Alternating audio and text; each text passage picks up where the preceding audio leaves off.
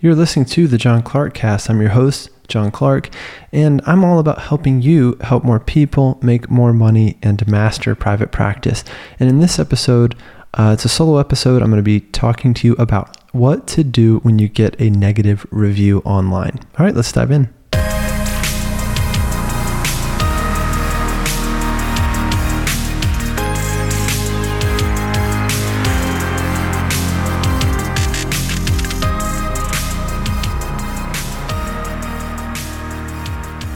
Before we get into the episode, I just wanted to ask one thing of you, and I've been asking this over the past couple weeks. But if you're a listener of the show, whether this is your first time listening or your 100th and 10th time listening, pause uh, this episode right now and please rate, review, and subscribe to the show wherever you are listening. This is a huge favor that you can do for me. It really helps us keep the show moving, keep the audience growing, and also share your favorite episode with uh, a few therapist friends. That's all I ask of you, and uh, I appreciate that so much in advance. All right, let's get into the episode.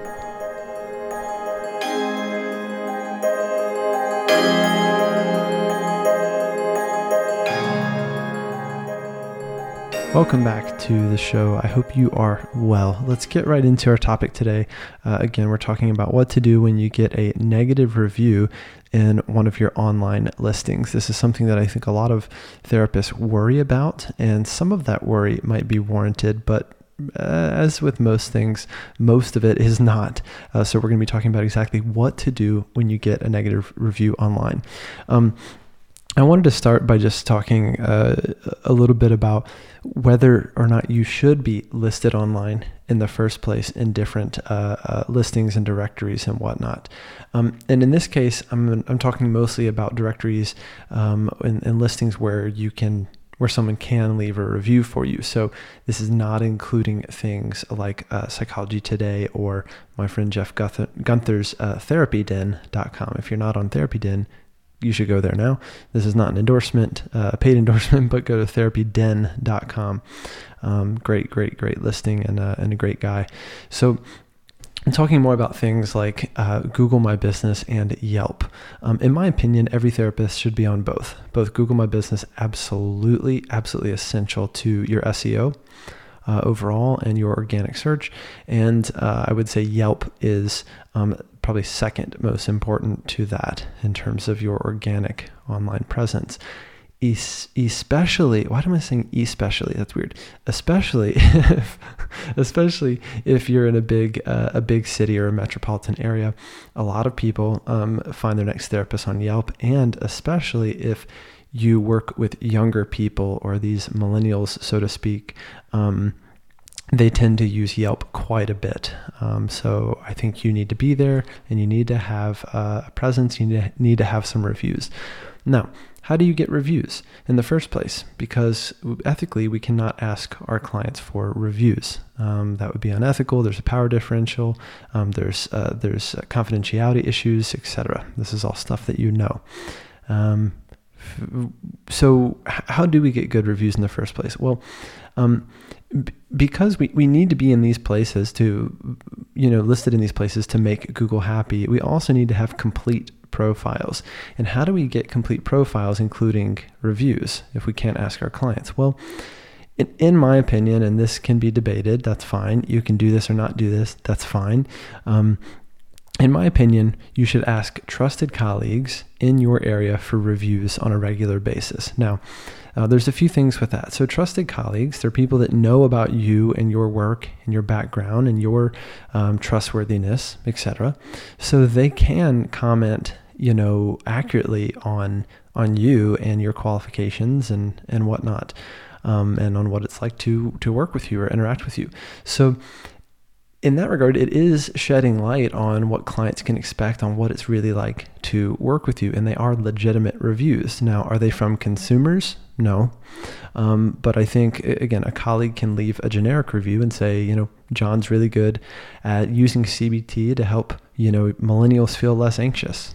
Okay, that's that's you know that's fair. That's something that a colleague of mine um, probably knows and could um, and could say on my behalf if if they believed it to be true. Now, you these colleagues of yours do need to be in your area. Um, it's just kind of common sense when you think about it. If I have a, you know, a listing in Chicago, I don't know why I always use Chicago as an example. There's a lot of therapists there for sure, and I've worked with a lot of therapists there. Maybe that's why. If I'm a therapist in Chicago, but I'm getting reviews from my peers in Seattle and San Francisco and uh, I don't know Wyoming, then that doesn't look very organic. That doesn't that doesn't look very good, right? That doesn't look very trust trustworthy. And um, one thing I know about Google is they are all all all about trust. Their algorithms are really based on trust. They want to present trustworthy, reliable um, businesses to the greater public. And so you need to be thinking about that all the time when it comes to your online presence. Um, so you should be asking, you know, colleagues for those positive reviews on a regular basis, and you should also spread them out. Again, to just um, it would not look good if you had five reviews on one day, right? It's not going to look very organic, and then you don't have any more reviews for six months. So you want to do everything you can to, um, you know, again, build that reputation organically. So um, now, what do we do when we get a bad review. This has happened uh, a couple times to some uh, some of the therapists that I work with, uh, some of my consulting uh, clients and business made human members, um, and I've had it. I've had it happen to other, you know, therapists that I've worked with in the past too.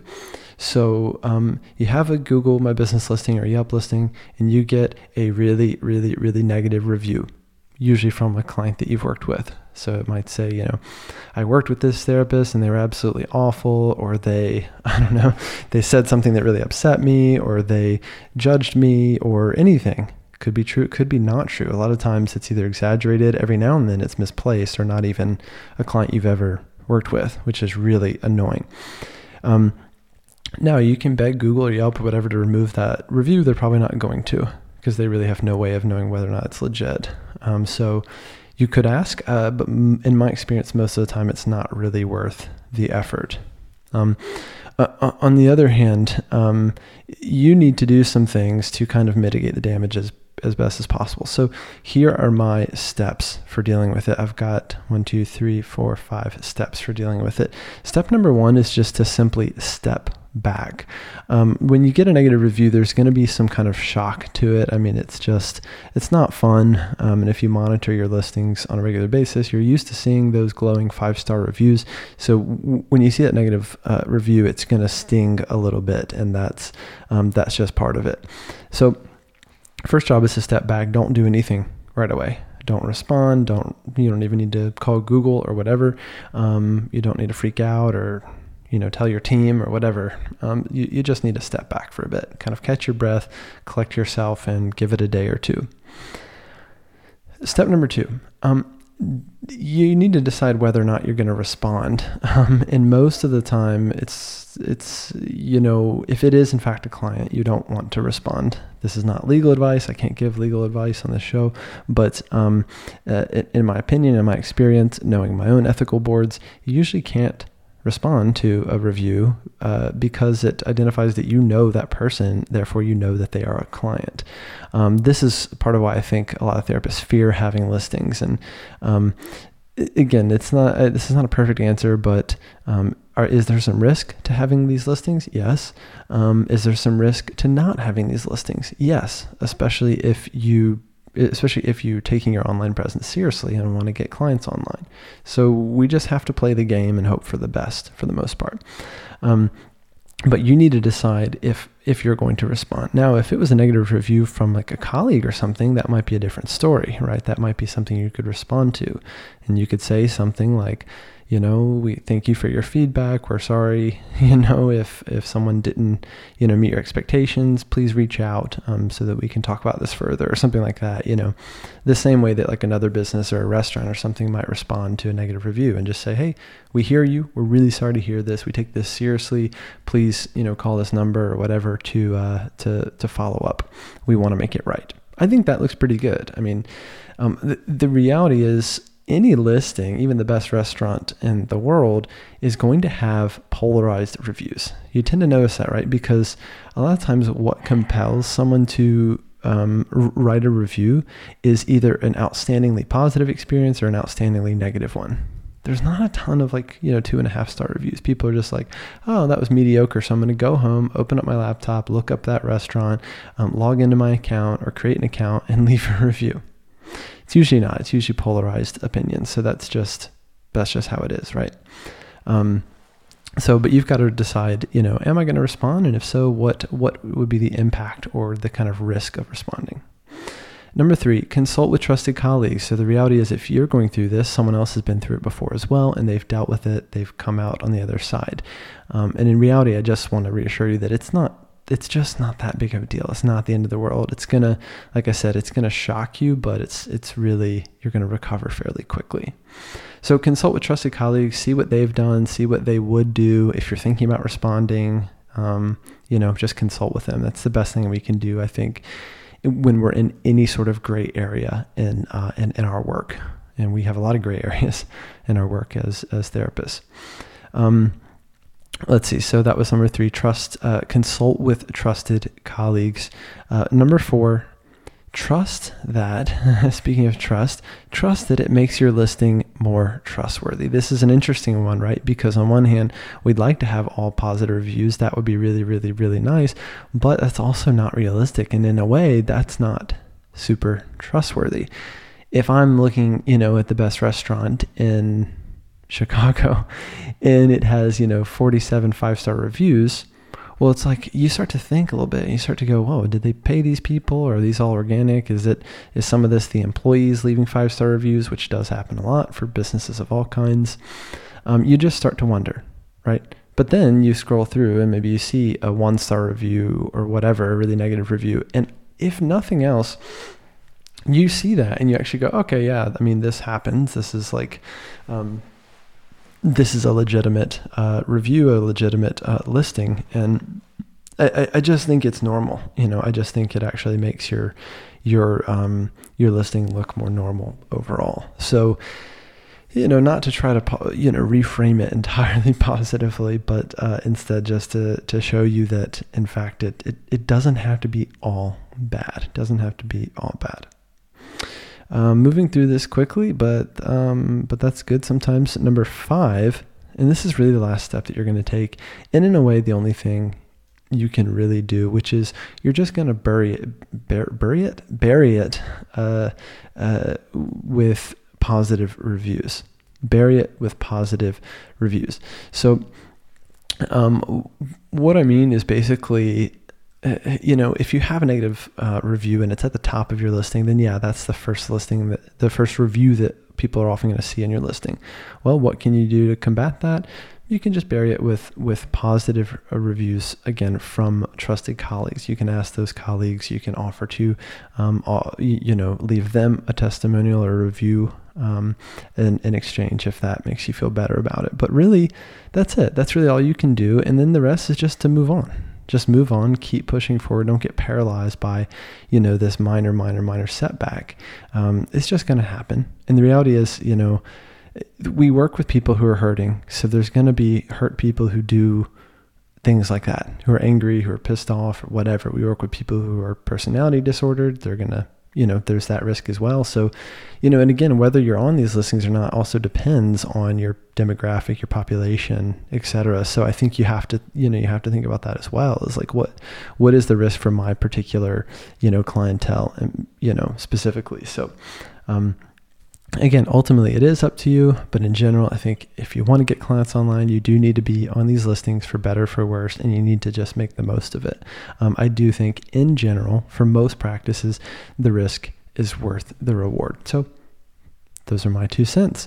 Um, so that was it. Just to review real quick, um, our five steps for dealing with uh, bad reviews online. Number one, step back, take some time. Number two, decide what impact responding to the review would have.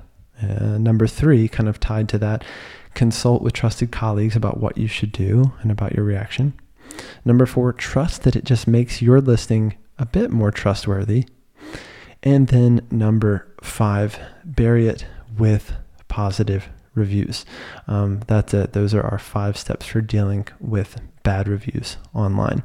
Um, I hope this was helpful. I hope the format of this episode was helpful. You know, I'm I'm I'm always kind of testing different ways of engaging you all, and so you've seen that you've you've um, you've experienced different kinds of episodes, etc. Really, really short, really, really long, totally open, um, structured interviews, etc. I always want your feedback. Your feedback is so important to me. So um, please, please, please reach out. Let me know what you thought of this episode in particular. Um, that that's always um, you know really helpful to me. And of course, like I said at the beginning of the show, if you are a listener, you've been listening for a while, um, this show is totally free. The only thing I ask in return is that you leave a review, uh, rate and review. Speaking of reviews, on iTunes, um, and uh, and share your favorite episode with two or three or even four therapist friends. That's all I ask for you. So please do that right after listening to this episode. Um, otherwise, thank you again for being here. I appreciate it. Uh, I appreciate you spending the time with me. Hope you have a great week. Take care of yourself. Keep uh, doing good work out there in the world, helping people. And I look forward to seeing you again very soon. Cheers.